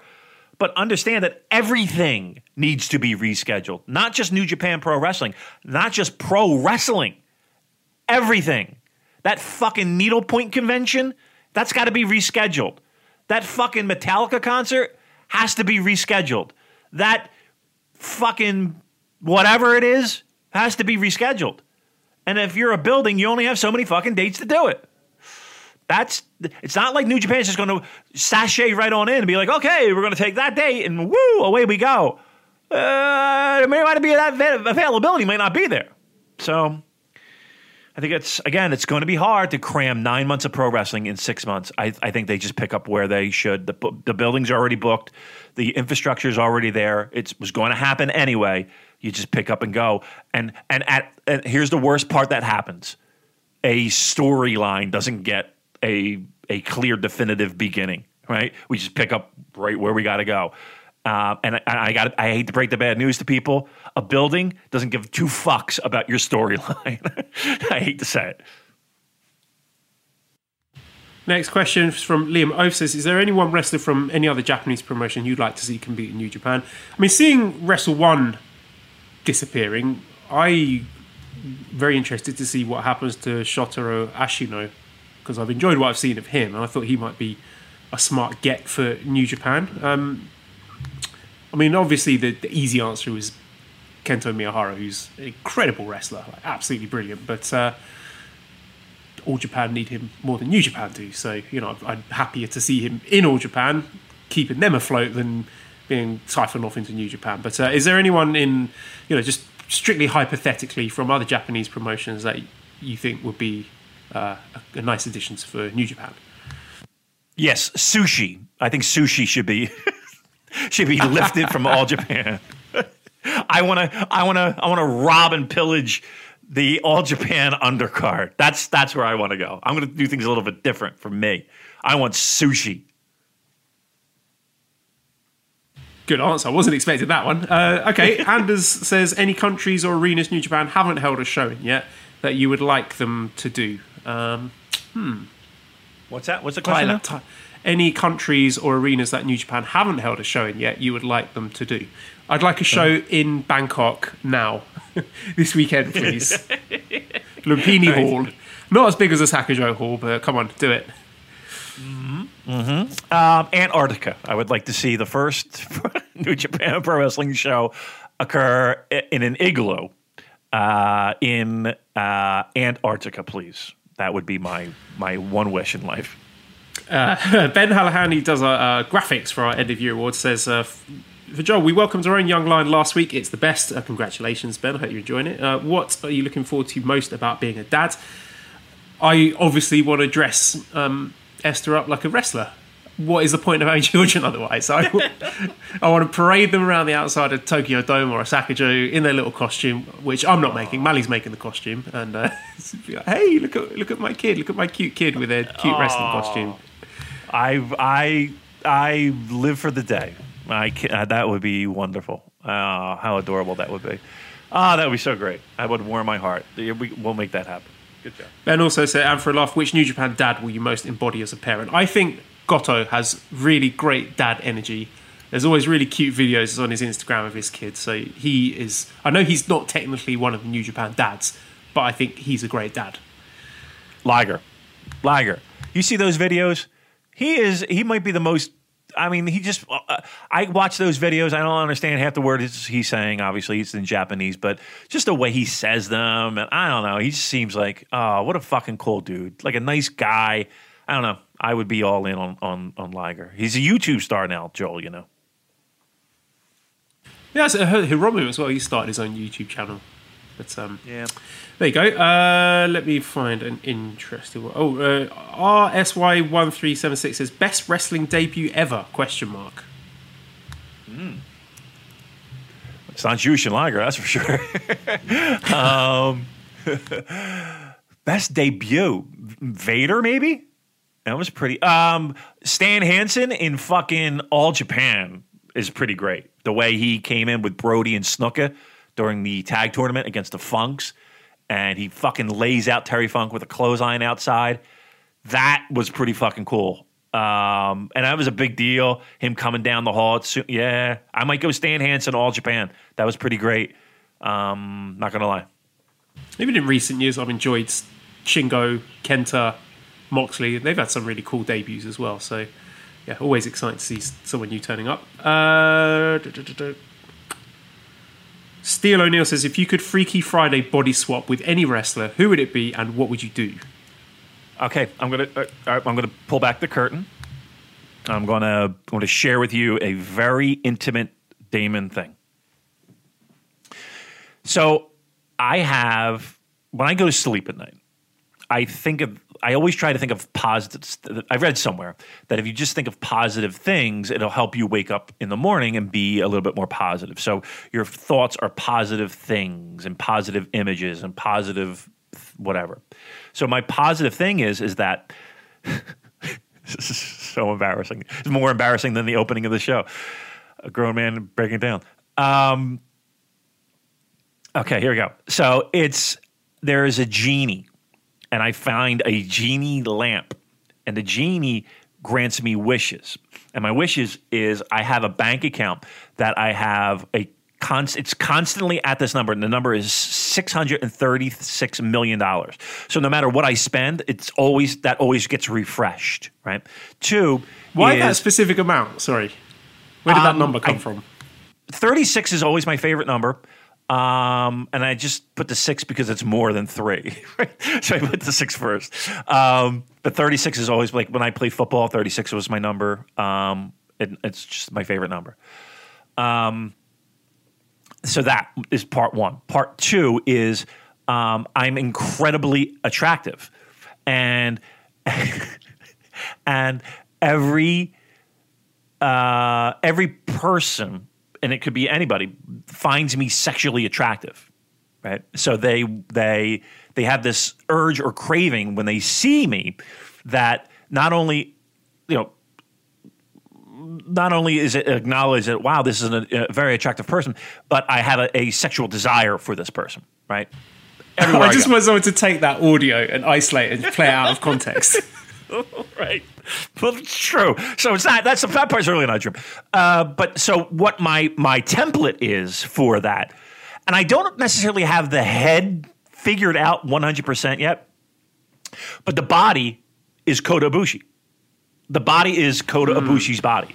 That is that is the body that I use as the template to say, okay, I want that.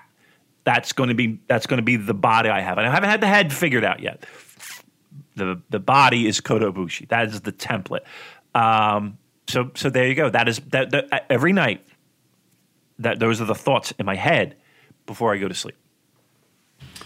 I imagine myself in video game environments, uh, like in places that I play video games. Like I'll sort of imagine myself uh, walking around the Shadow of the Colossus lands, or the, the Spencer Mansion from Resident Evil, or Melee Island from Monkey Islands.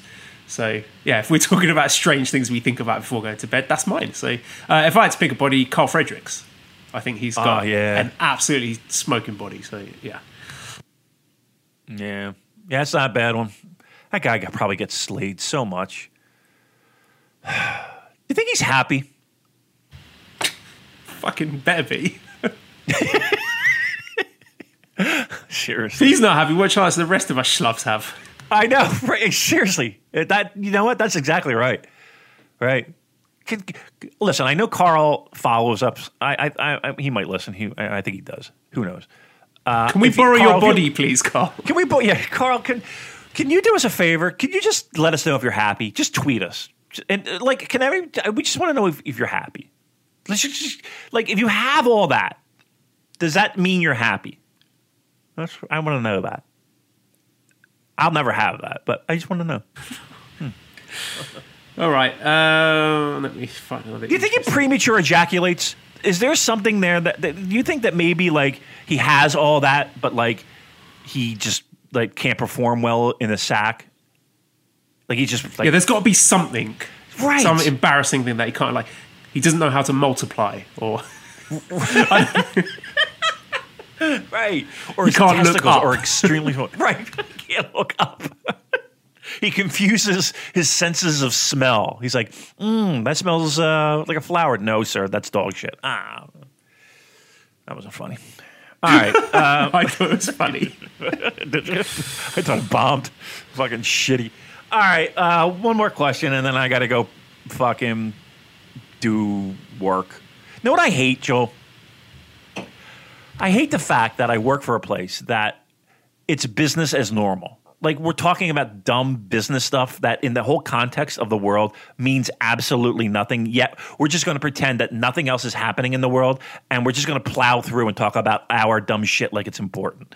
Fucking hate it. You know I'm what about to fucks do me that up, David? about three minutes. All all these emails that we're getting now from companies of whose Hmm. services we might have used once or twice, saying these in these difficult times, we want you to know that the, the good people We're here for you. fucking TripAdvisor or whatever are thinking of you. Fuck off. Right. Right. I bought coasters from you, you assholes. I don't, you know, fuck off is right. Yeah, this fucking corporate speak. Yeah, we're here for you. And just know that you're not alone in this time of trouble. We have all the coasters you need for your fucking. Go get the fuck up the street. Ugh. All right, one more question, please. Okay, this is from Quartz.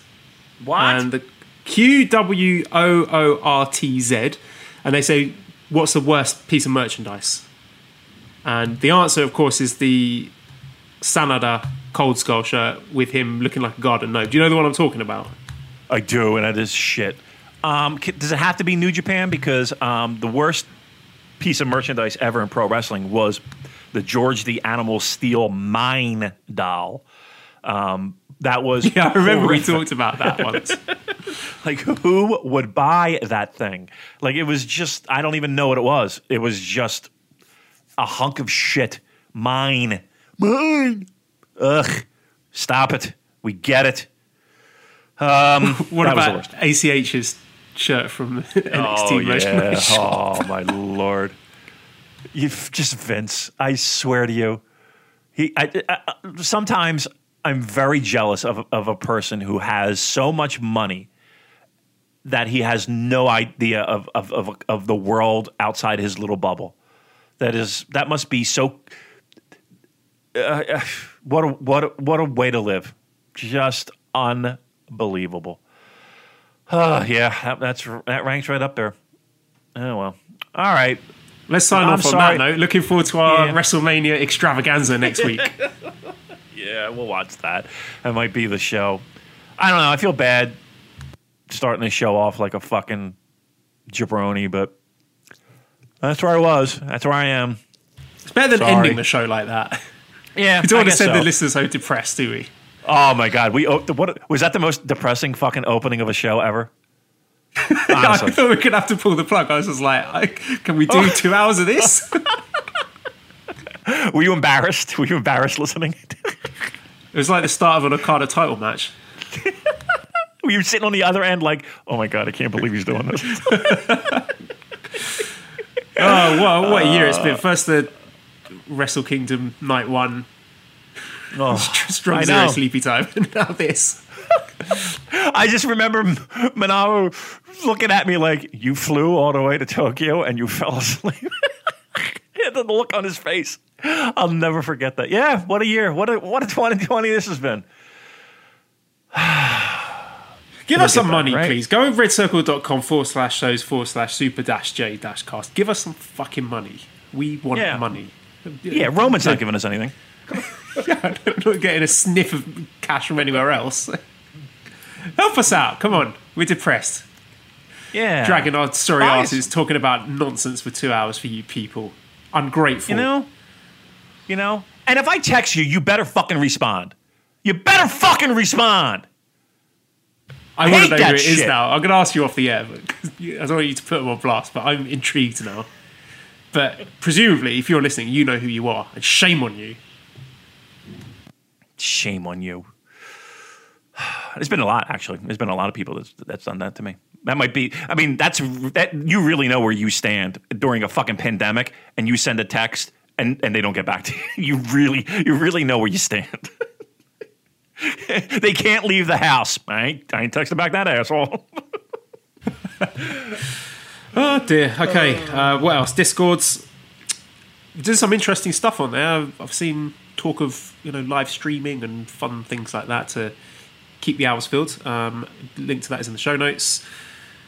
ProWrestlingTees.com forward slash Super Jcast, where you cannot buy this Scampi Club t shirt. Again, get in touch with me if you think you can find a supplier who will stock my amazing t shirt because the design is great.